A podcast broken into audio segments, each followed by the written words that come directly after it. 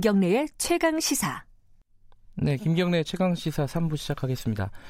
총선이 얼마 남지 않았습니다. 어, 근데 최근에 뉴스에서 많이 보셨겠지만은 개신교 쪽에서요, 어, 정치에 개입하는 그런 활동들이 많이 눈에 띕니다. 대표적으로 뭐 전광훈 목사 같은 분이 있죠.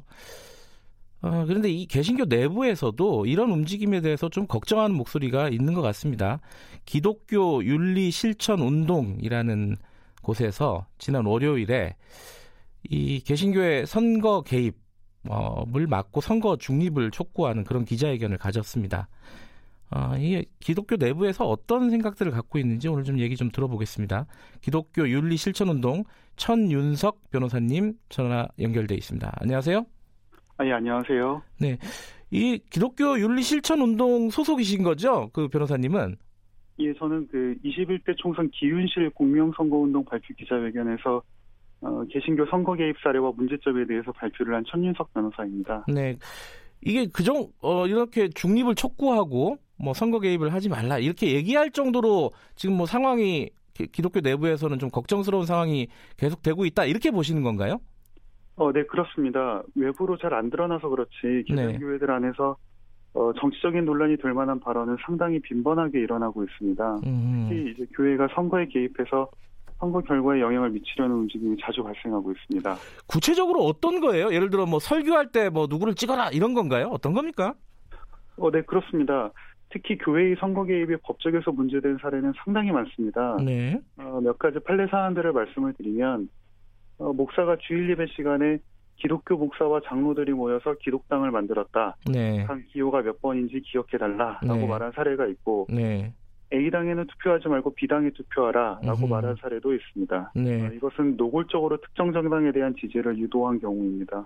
이게 불법이에요? 목사님이 그런 식으로 설교를 하는 거는? 누구 특정 정당을 찍어라 말아라 이러는 게?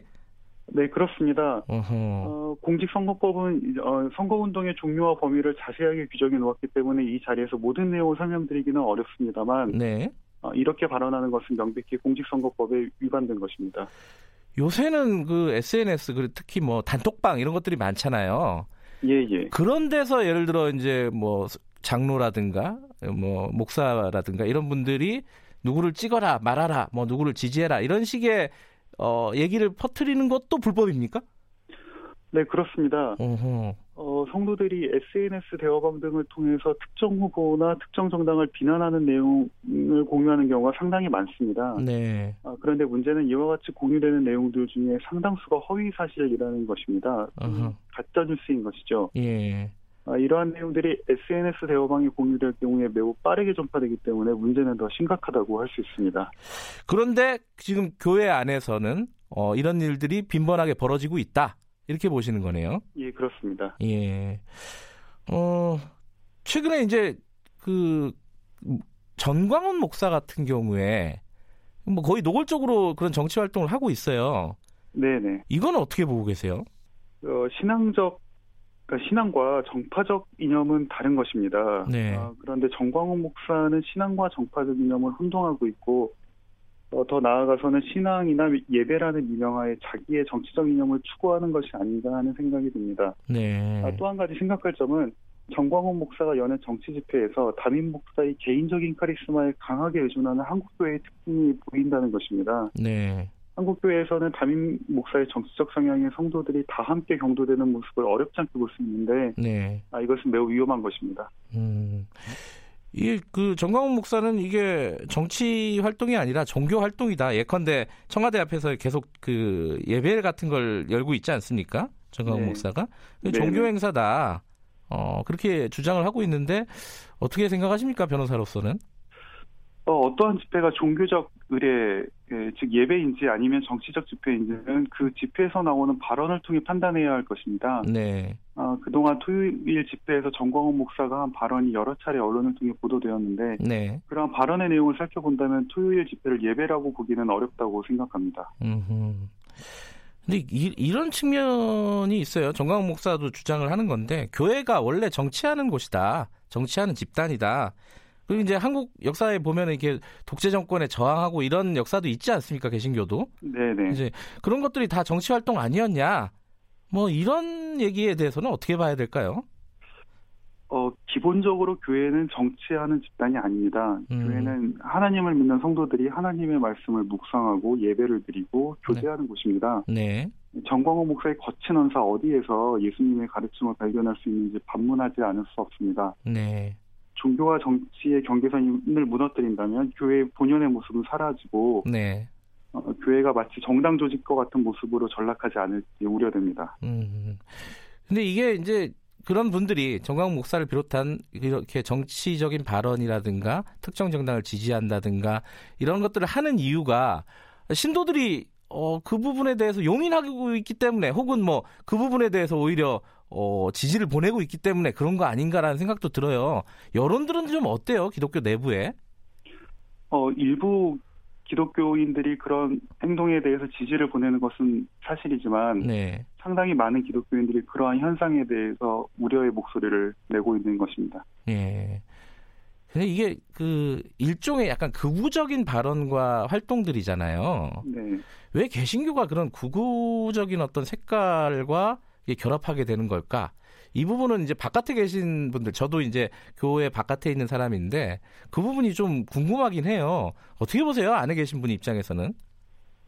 네, 한국의 개신교가 정치에 과도하게 개입하는 현상의 원인에 대해서는 여러 가지 논의가 있습니다. 네.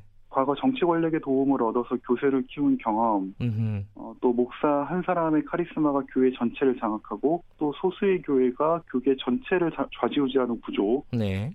또 예수님의 가르침을 따르기보다는 세속적 성공에 집착하는 풍토, 네. 그리고 교인들의 표를 얻으려는 정치권의 구애 등등 여러 가지 요인이 작용하고 있다고 생각합니다. 네. 그 지금 아까 말씀 처음에 말씀드렸는데 천윤석 변호사님은 천윤석 변호사님은 기독교윤리 실천운동 소속이십니다. 이건 어떤 단체인지 좀 설명을 해주세요. 예, 기독교윤리실천연합은 어, 성도들이 어, 기독교 윤리에 따라서 어, 현실에서도 그런 윤리를 실천하고자 하는 운동을 전개하는 단체입니다. 특히 어, 공명선거 감시단을 조직해서 어, 선거에서의 불법 행위를 네. 감시하려는 운동을 전개하고 있습니다. 그 쉽게 말하면 기독교 내부에 어, 바깥에서 보면 뭐 시민단체 같은 건가요? 어떤 어떤 그런 성격이라고 보면 그렇게 되나요? 그렇게 이해하시면 될 것 같습니다. 어, 이번에 그럼 구체적으로 총선 때 어떤 활동을 하실 건지 좀 말씀해 주실 수 있으신가요? 네, 기윤실은 공명선거 감시단을 조직하고 파견하여 불법 선거 운동을 감시할 예정입니다. 예. 적극적으로 불법 선거 운동에 대한 증거를 수집해서 필요한 경우에 선관위에 고발 조치할 방침입니다. 어허. 특히 온라인상에서 벌어지는 각종 불법 행위들을 감시하고 교회에서 지켜야 하는 공직선거법을 보기 쉽게 포스터로 제작해서 온라인, 오프라인을 통해 배포하고, 배포하고자 합니다. 음. 아, 그 밖에도 선거에 대해서 이야기하고 열심히 기도한 후에 아, 반드시 투표하자는 의미로 토크 프레이 보트 캠페인을 전개하고 있습니다. 토크... 토크 프레이 보트. 프레이 보트. 아, 기도하라고 네. 투표하고 기도하고 어, 이야기하고 뭐 이런 얘기군요. 네, 그렇습니다. 예. 알겠습니다. 그 근데 이게 시, 말이 쉬운데 예컨대 어떤 목사가 정치적인 발언을 했는데 기독교 윤리 실천 운동에서 뭐 고발을 한다거나 문제 제기를 하면 내부적으로 좀 시끄럽고 힘드시겠어요. 그런 부분들은. 예, 사실은 어, 성도들이 그 교회와 목사의 공직선거법 위반 여부가 문제되고 있다는 사실 자체를 뼈아프게 받아들여야 할 필요가 있다고 생각합니다. 네. 굳이 법조문을 들고 와서 유업행위인지 아닌지 따져야 하는 현실이 참 부끄럽지만 네. 그런 현실을 우리가 가진 신앙의 모습을 되돌아보는 기회로 삼아야 된다고 생각합니다. 알겠습니다. 오늘 말씀 감사합니다. 예, 감사합니다. 네, 기독교 윤리실천운동 위원이신 천윤석 변호사였습니다.